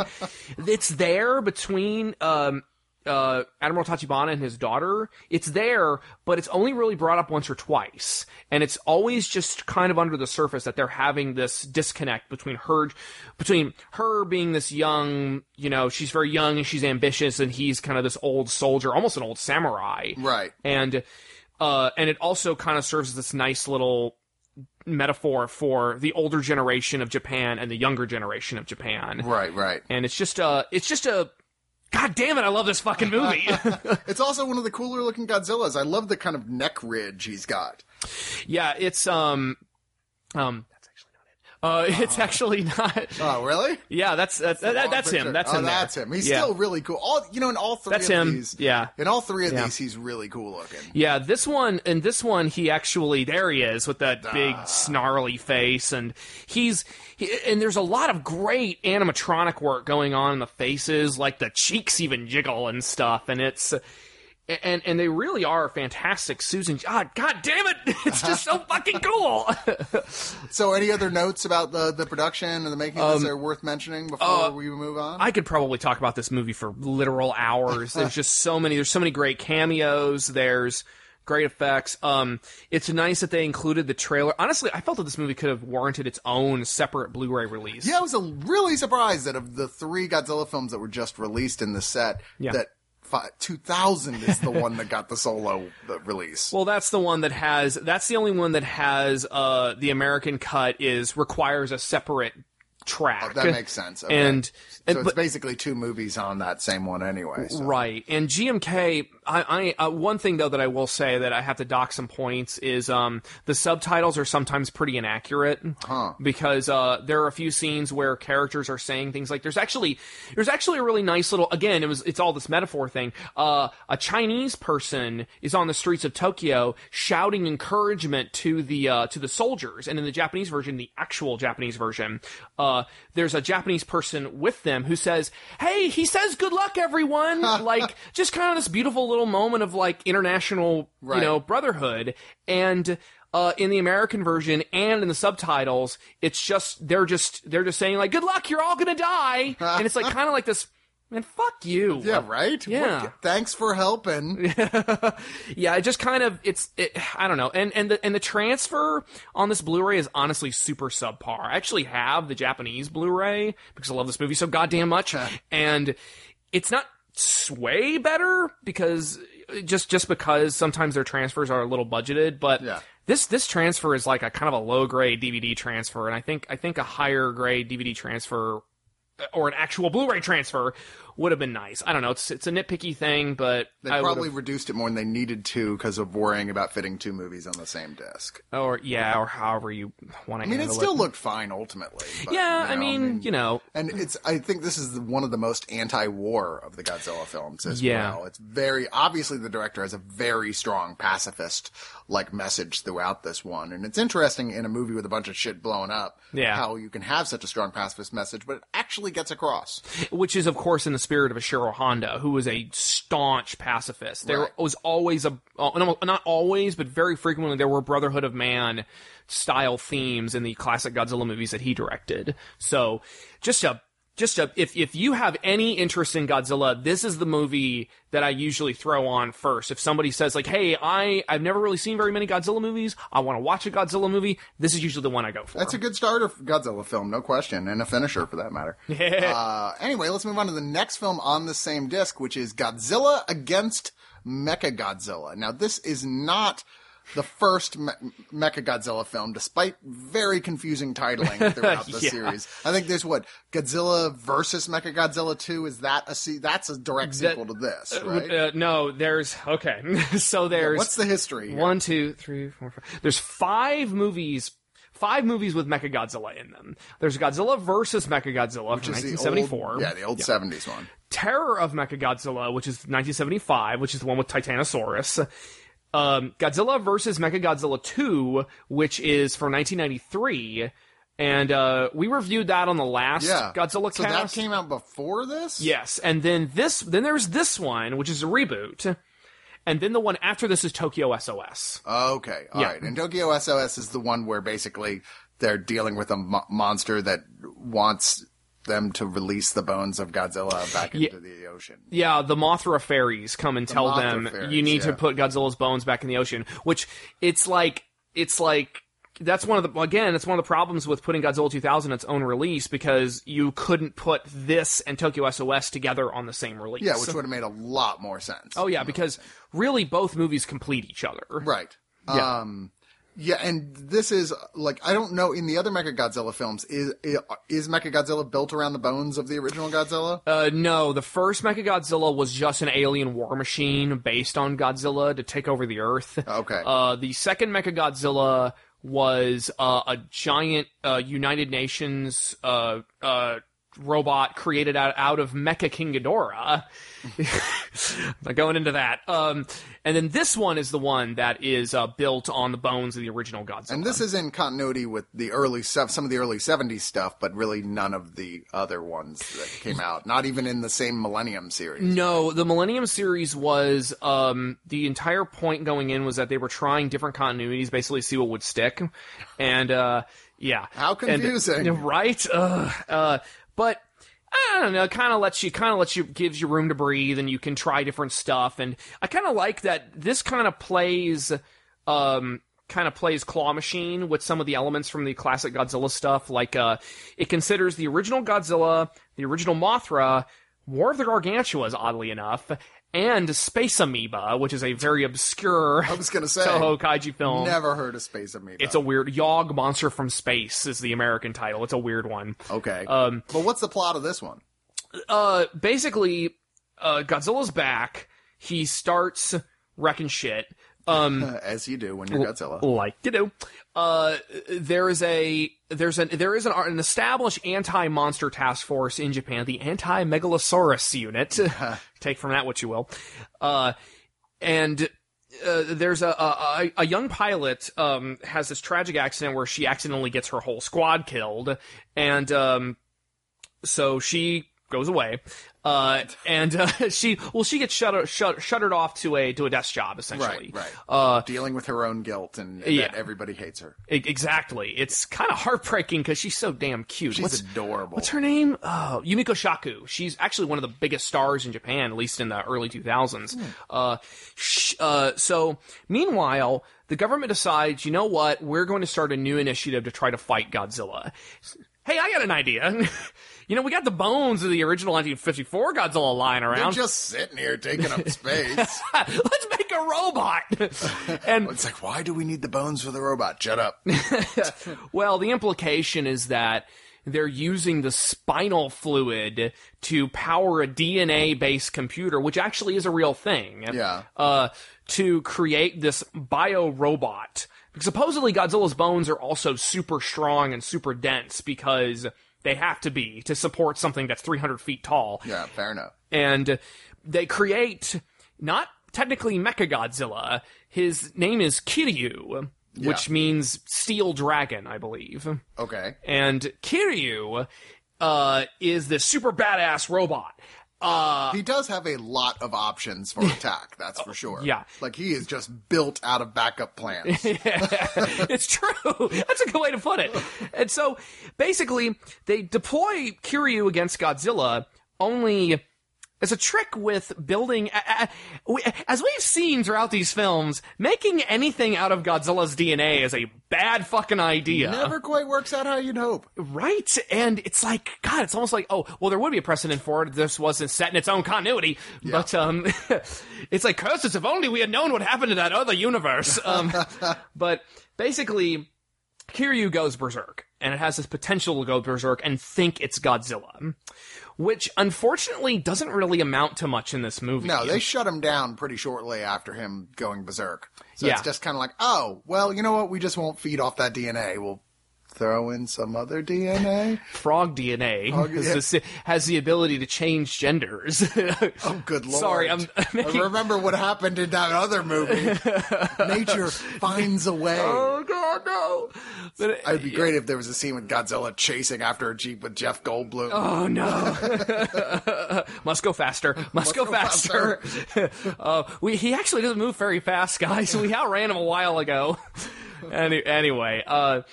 Uh, I mean, really, this movie does serve as it, it, it's it's pretty good. It's pretty good Godzilla movie. Yeah, I, think. actually really enjoyed this. I was a little nervous about it because I wasn't that crazy about Tokyo SOS. I was like, eh, it's, it's really kind of a retread of this movie. And this is just a lot better. For one thing, I really like that lead actress here. She's Oh, yeah. adorable. She's well, she's hot, Uh, and she's kind of a badass. her her leather jumpsuits aren't hurting, of course. yeah, no, Um, they're probably hurting her. They're a little tight. a little, but- yeah, a little, how standard issue that is, Um, but but yeah, the actual fight between Godzilla and Mechagodzilla, you know, the final fight, Yeah. Mm-hmm. is badass. And Mechagodzilla is like the coolest we've ever seen him in this. Yeah. He's like just bristling with attacks. Oh, yeah. And when he finally gets to the absolute zero weapon, Yeah. it's like. You know, it's not even like let's just shoot him from a distance. It's like, come here, get over here. Yeah, that's um, th- there are really some great uh fun moments in this. It's it's it's it's it doesn't feel have it, it still kind of has that we had to get this done in a year feel to it a little Yeah. bit, but it's still it's clear that a lot of time and effort went into like how are we going to structure this, how are we going to space this out. I just have one huge problem with it. It's really the only thing that keeps me from giving from putting this movie higher on my list. Um, there's the moment when they have to activate Mechagodzilla to go send him to fight Godzilla. And it's the first time they've sent him against Godzilla in the movie. Now, they obviously wanted to write in the scene, okay, here's where Mechagodzilla goes berserk. But he can't go berserk unless Godzilla somehow wakes him up by roaring or whatever, and wakes up his genetic memories. So you have a scene where Mechagodzilla unleashes all these missiles and lasers on Godzilla. And in any other movie, Godzilla would have kicked the shit out of him for that. True. But instead, the writers were clearly like, well, we can't figure out how to get Kiryu by himself just so he can have his rampage.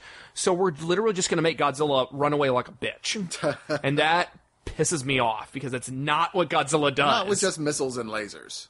Although, uh, Yeah. Like Mechagodzilla does have a really cool stabbing weapon, which I'm always like, why doesn't everyone use stabbing weapons against Godzilla? Because that's the only time Godzilla really gets fucked up. Usually, is when Yeah. someone's like, "Hey, check it out! I actually have like an axe or some shit." Yeah. and then they he actually gets fucked up from that. Lasers, any sort of energy thing, or missiles, they don't do shit. they just Yeah. irritate him like ants. yeah, it's like a, it's like oh, it's a nice skin ex- exfoliation. Yeah, right. Uh, yeah. Uh, um, I, I see what you mean. It didn't Yeah. occur to me to think about when I was watching it because I was Well- really enjoying both Mechagodzilla and watching his creation, watching him tear shit up, and I was enjoying more than almost any of the other films the human story side of this. Yeah, it's it's uh, again it, it takes it felt like uh, they kind of took some elements from some of the previous Godzilla movies like Godzilla 2000 where you have this relationship with his father and daughter the father in this movie being the basically the creator of Mechagodzilla and his daughter and they really built on it uh, in a in a really mo- somewhat more compelling way. Yeah. uh, it's a little melodramatic. In fact, it's a lot melodramatic. Sure. but it still feels compelling enough and the character Yumiko Shaku plays is never uh, she's never like too there's a term in Japanese called tsundere which means um somebody who's a, a girl who's like super hot but also super mopey and super negative all the time and that's what makes her That hot cracks me up that that has its own term. everything in Japan has its own term, dude.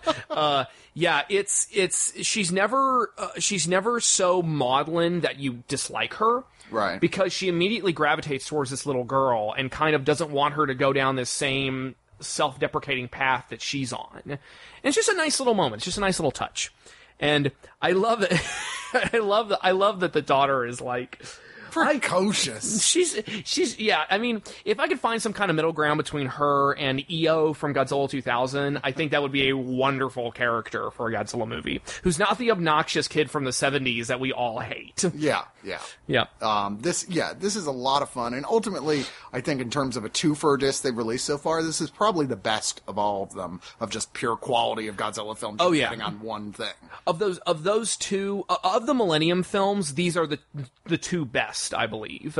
Fair enough. Um, Even though neither one of these really have anything but the trailer on it, but so which is a bummer because I mean, I, I again I have the Japanese Blu-ray for GMK, and there are hours of them building the suits and testing the suits out and molding them and sketching them, and That's a shame. it's so cool. And honestly, that's actually a Toho thing. They want their Japanese Blu-rays to be have more stuff on them because Japanese Blu-rays cost about 60 bucks as opposed to American Blu-rays which are like 20 30 bucks. So this is like I just want to have the movie version.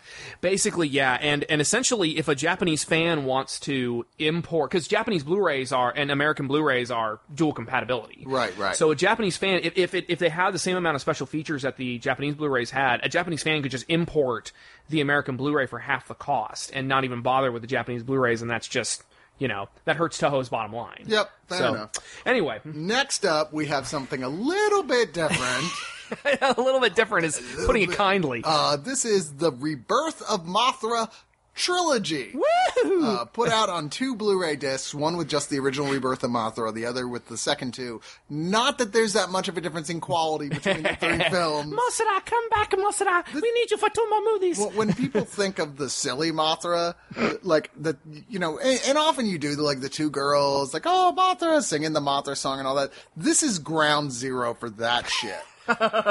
this is Mothra like what was it I said earlier? Filtered. It's like the a- yeah. yeah, a dream of a little kid who in the same night watched a Godzilla movie and watched a Studio Ghibli film, and somehow they mashed together in his head in a very sort of poorly understood childlike way and turned into the rebirth of Mothra series. Like I, I think I put on Facebook at some point, rebirth Mothra be all like, "Yo Spielberg, check my shit out." Spielberg be all like, "Yawn." That's one way to put it. I, I mean, with the rebirth of Mothra movies, I find them very light and inoffensive. Oh yeah, Yeah. they're what they are. I mean, they, this is kiddie stuff. Yeah. This is the land before time. Yeah, they're This very, is- they're very uh, much kaiju movies by way of light fantasy. Yeah. and I almost ha- argue that they kind of have a bit of a of a never-ending story vibe to them in some respects. It borrows heavily from no end of other children's films. All Oh, yeah. three of these do. I mean, oh, yeah. like, there's so many. I mean, like Spielberg films being far from the least of which this has no problem plucking things from left and right, just with Yeah. much worse special effects and acting. Like you do. Um, like all three of these really focus on the two, the the uh, the Elias, or the little two little girls that we Yeah. always see that summon Mothra, and their third sister, who I guess we've never seen before. she now. was made for these movies. Okay, yeah, Belvera. who- who is their older sister, who is a bitch and Yeah. wants to do evil things because she She's- feels underappreciated in the family structure. I'm not entirely sure why, but she dresses like a little goth fairy. Yeah, she's essentially uh, she's essentially a Rita Repulsa character where she just wants to wreck shit Yeah. and wants to get monsters to do it for her. Some fairy creatures just want to watch the world burn. That summarizes her quite well. it's and and again, quick aside, I haven't read it, but I have seen a lot from the from the manga adaptations of these movies, and you really do get the impression that she actually does have an arc, the bad fairy, where she does feel like there's some drama there. So it's like, guys, you can do this, you can make it work.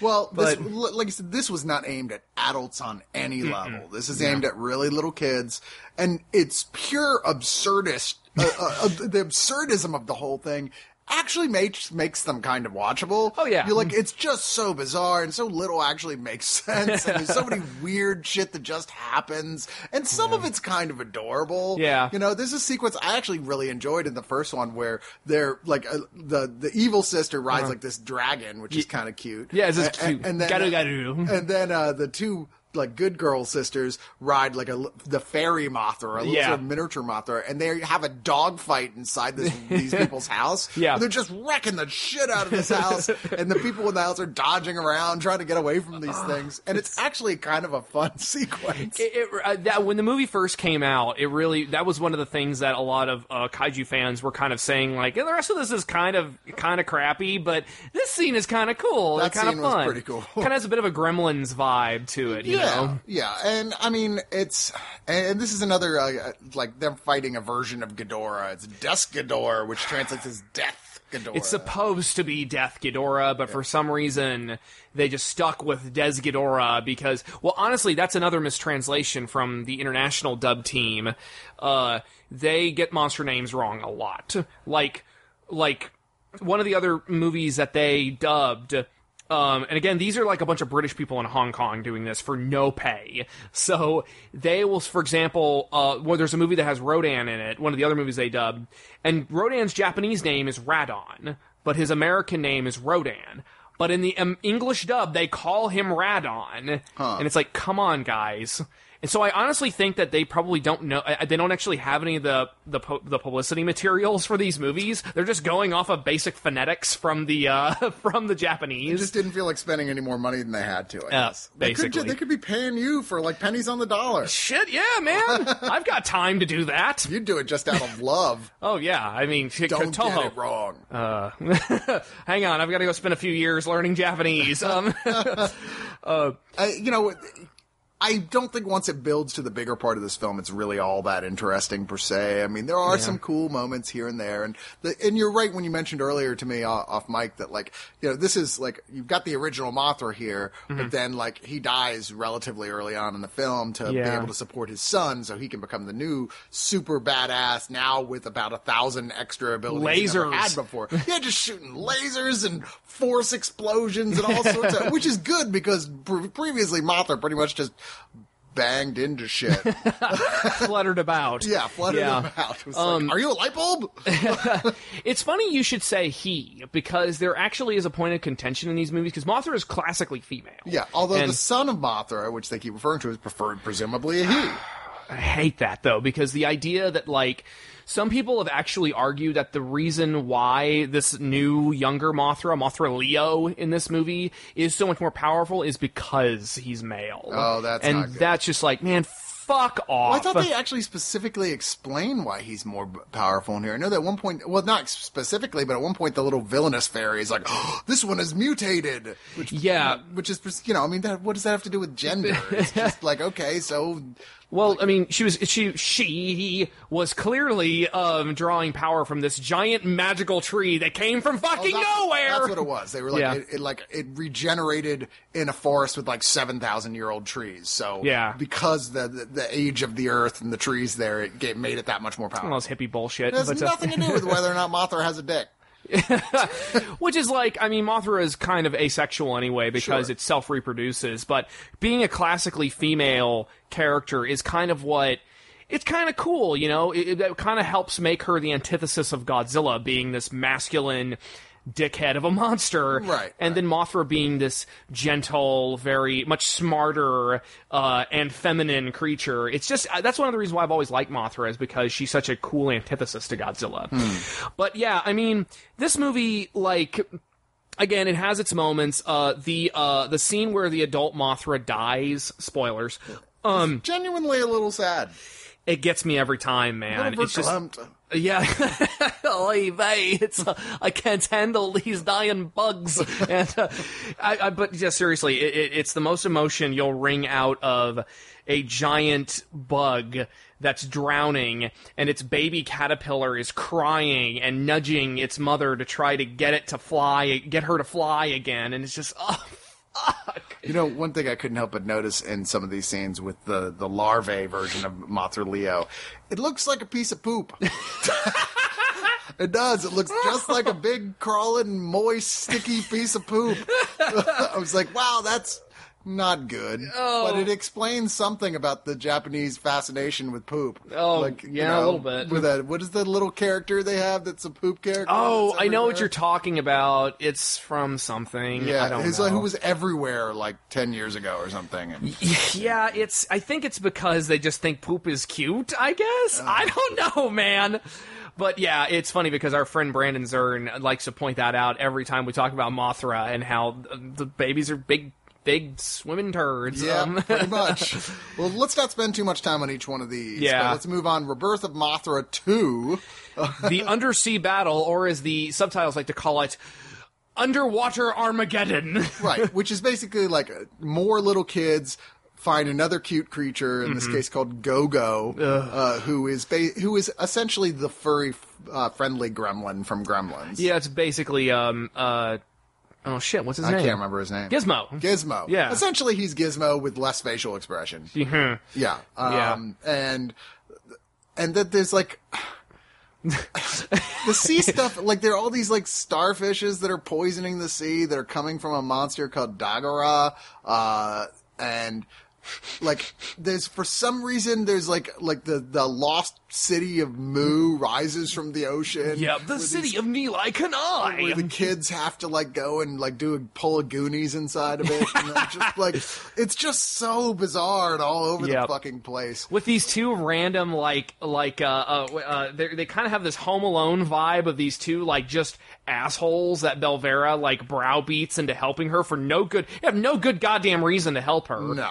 And the I actually kind of have a soft spot for this one because it's a little different. It's set in the Okinawan uh, region, which is where Daniel San went to go train. So it's the southern islands of Japan where it's all very tropical and it's all coastal. And the main, the main little girl character uh, is very clearly, um, uh, the pe- excuse me, the people from the southern islands have a have a different complexion from the the northern central Japanese um, islanders, and it's just nice to see uh, to see someone an, an actress who is from those islands who's clearly like of that descent.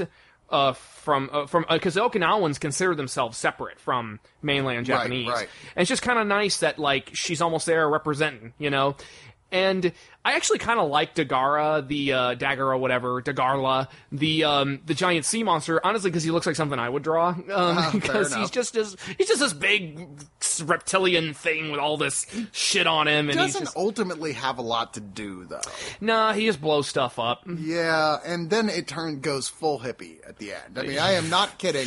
Mothra turns into Rainbow Mothra. Oh yes, That's you can't get much more hippie than that. You wouldn't see Godzilla transforming into Rainbow Godzilla. Is all I'm saying right now. I would this is that. some My Little Pony shit right here. Is what this is, which I know you love, so you probably got no problem with that. Well, no, not really. Although I am glad that the uh, the official one of us net stance on bronies is um Yeah, whatever you like. slow, slowly shifting.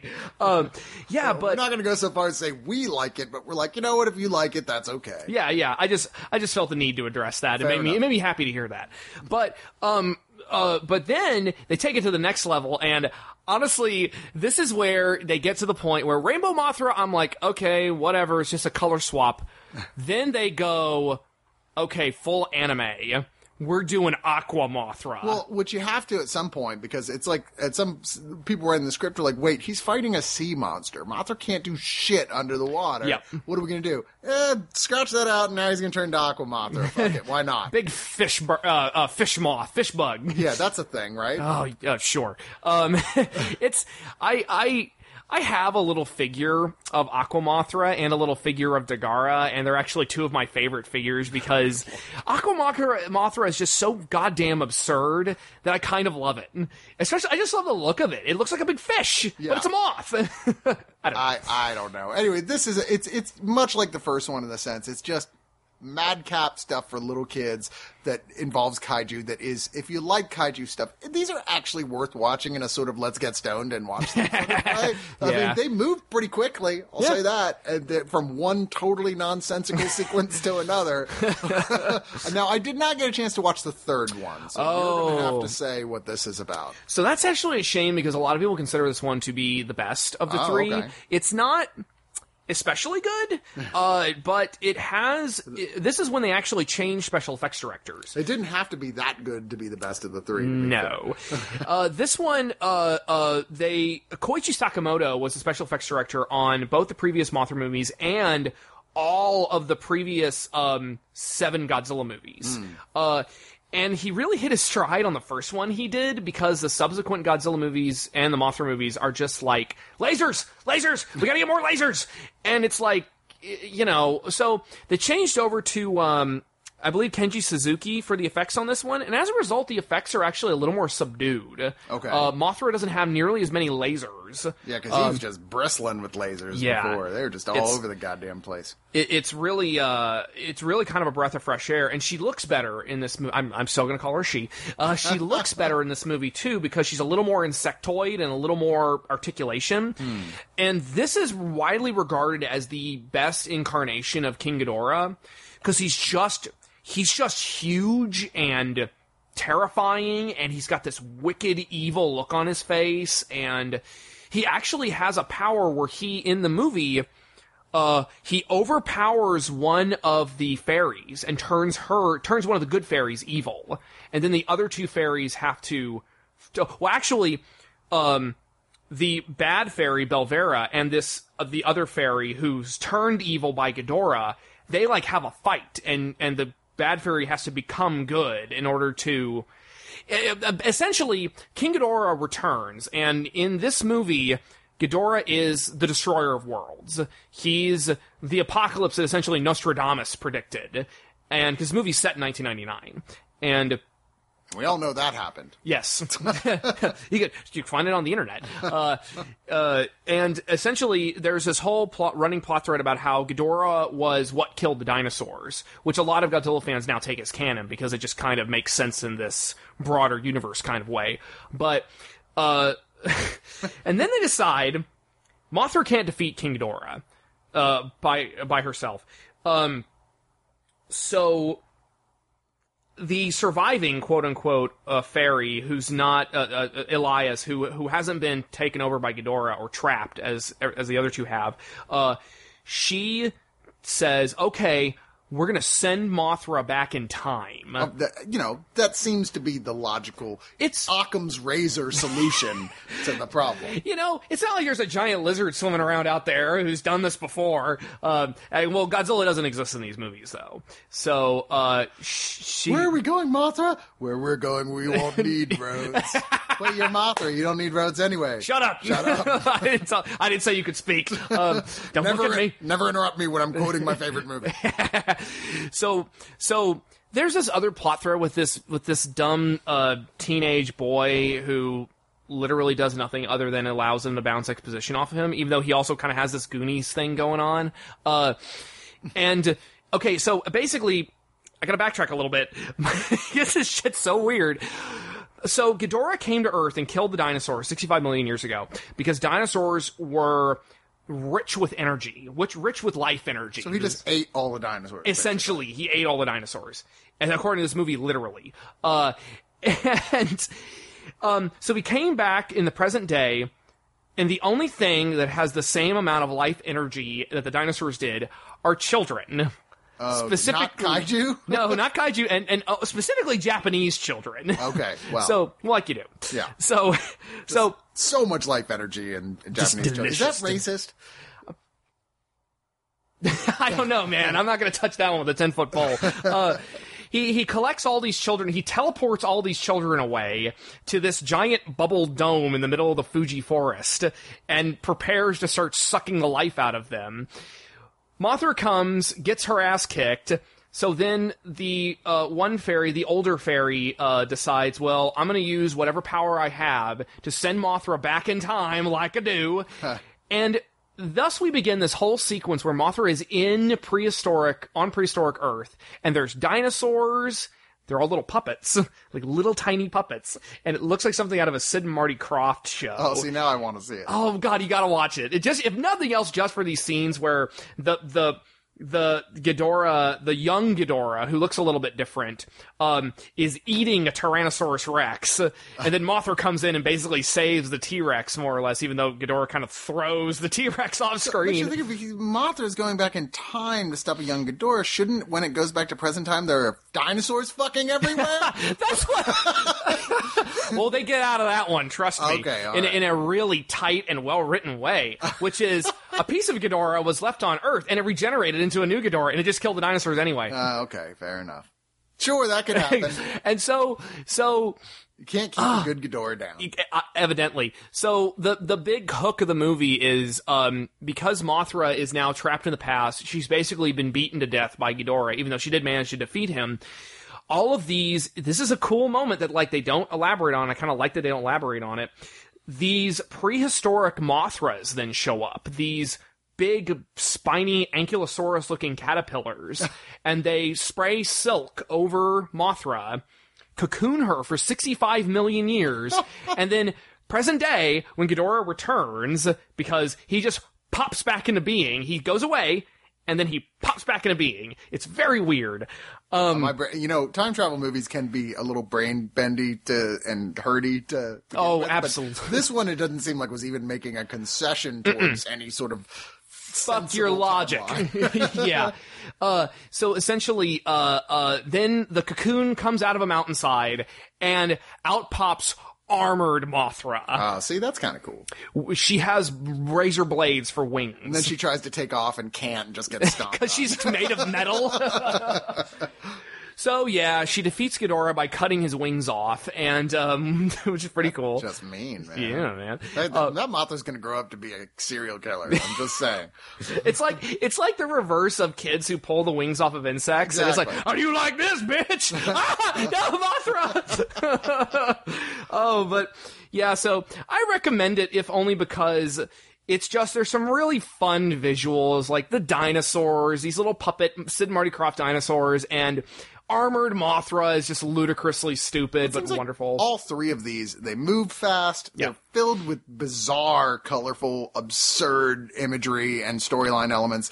This is a stoner package of kaiju if there ever was one.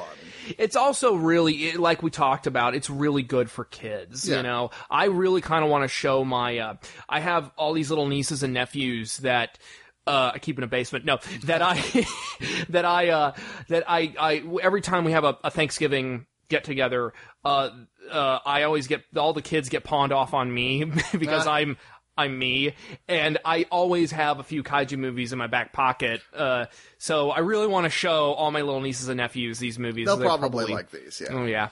Well, we're going to finish up with uh, the title I I threatened we would before. That is the new version of Godzilla. There's a new Godzilla. Shush. You've only seen it seven times. Uh, Seven times in the theater. Seven times in the Did theater. you watch it again all the way through here on this new Blu-ray release? I haven't had time to be honest. enough. I would have if I had the time. I know you watched parts of it because you Yeah. were concerned about what some people were t- talking about uh, the transfer not being so great. Yeah. Uh-huh. This is, of course, directed by Gareth Edwards, who hit the indie scene with this film Monsters, which was sort of like a, you know, a giant monster film from the viewpoint of people with a sort of like, I don't know, closer to Cloverfield than anything else, probably. Yeah, but it, it, it's clear that from both Monsters and Godzilla, Gareth Edwards has a lot of proclivity towards the word I want to use. Eh, proclivity towards um towards the effect that monster stuff has on people and how people react to that. Um, and with monsters, yeah, I mean, it was definitely like ground level view. Like this is just yeah, Cloverfield is a good is a good example, and I I love I love that. I love seeing a different take. Having watched these movies my entire life, I like seeing new perspectives on this stuff.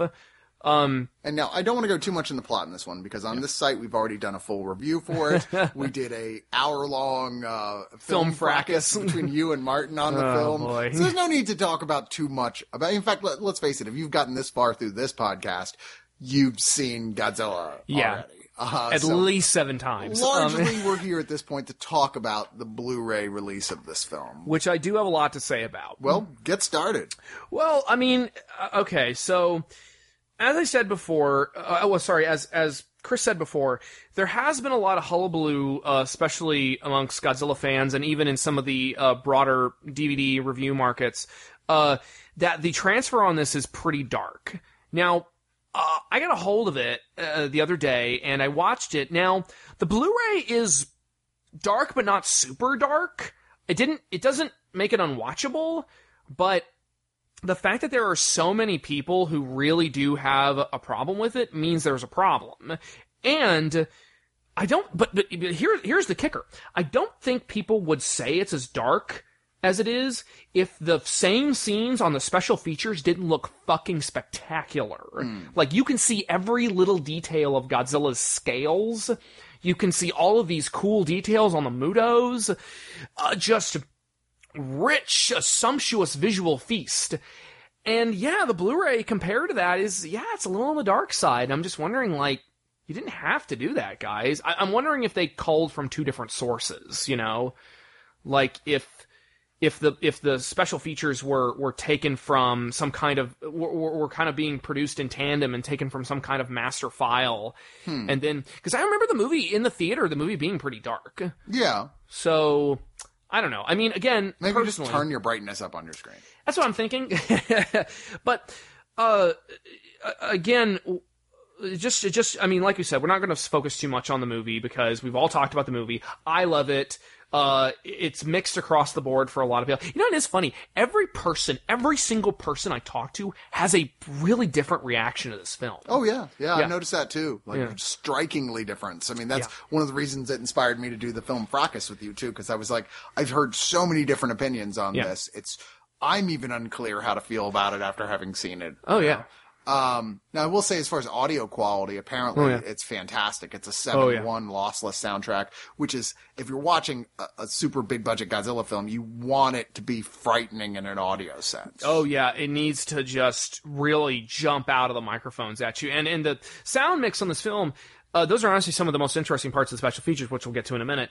Uh, are some of the sound mixing sessions where they have things like um, uh, they they actually went out to the Warner Brothers studio lot, which I got to go to the other day, and um, uh, I know people, and uh, lot dropper. but anyway, uh, th- there is there's a uh, they went out there, they set up this giant speaker system, and they blasted Godzilla's roar throughout the studio lot. Oh, good lord. And I'm just thinking to myself, how many people were shitting their pants when that happened? What the fuck? Jesus! I thought, did they make Godzilla? Did they literally just make a full size Godzilla? like seventy-year-old Asian janitor's like, I knew this day would come. I could make a seppuku joke, but that would be tasteless. um, but um, uh, yeah, I mean, the the the video transfer is if you have if you have a tolerance for it being a little bit dark, I think it's okay. It could be a lot better, and it honestly should be better, given that this is such a big release. Um, I'm super bummed that. I guess people don't do cool interactive menus anymore. yeah. Like Sometimes they do. It just sounds like this isn't one of them. it's it's just it's just it, it's just an image it's a stark image of godzilla the title and then these very generic symbols representing play movie chapter breaks with a little box that has one two three on it. And it's just it's just like I'm just thinking to myself, like the original DVD release of Godzilla 2000, the American DVD release of this, you know, footnote in the Godzilla franchise, had this cool menu where every time you would select something, it was a it was a it was a glowing billboard on the side of a building in the city being destroyed by Godzilla, and when you would select it, a missile would fly off screen and ah. make it explode. That's awesome. It's like what a cool little thing. And with this, they could have done all this stuff where, like, oh, you go into Dr. Serizawa's computer and that's where all the special features are and stuff. But it's just. They're always just trying to save money these days, you know, Yeah. skimping on the home releases every way they can because more and more people are becoming disinterested in owning the home releases of stuff. Unfortunately, like with the the advent of digital, everyone's like, "Yeah, I'll just watch it on Netflix or do a three dollar download somewhere. Yeah. I don't want to spend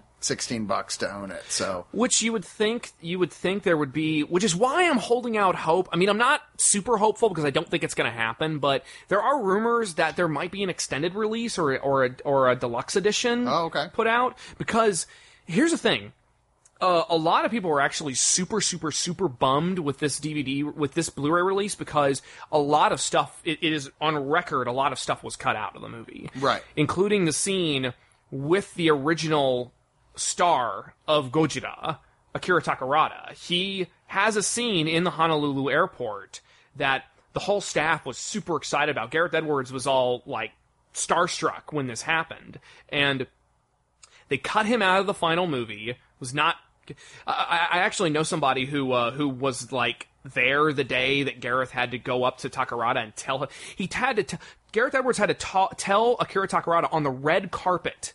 By the way, your scene was cut, oh no, and it's just heartbreaking because uh, everybody knows that Gareth Edwards is a big Godzilla fan, and the fact that he had to like do that from stu- and I mean like there, and there's apparently a bunch of other stuff that was cut. A bunch of scenes with Bryan Cranston were cut, and like this movie definitely needed more Bryan Cranston. just a little bit.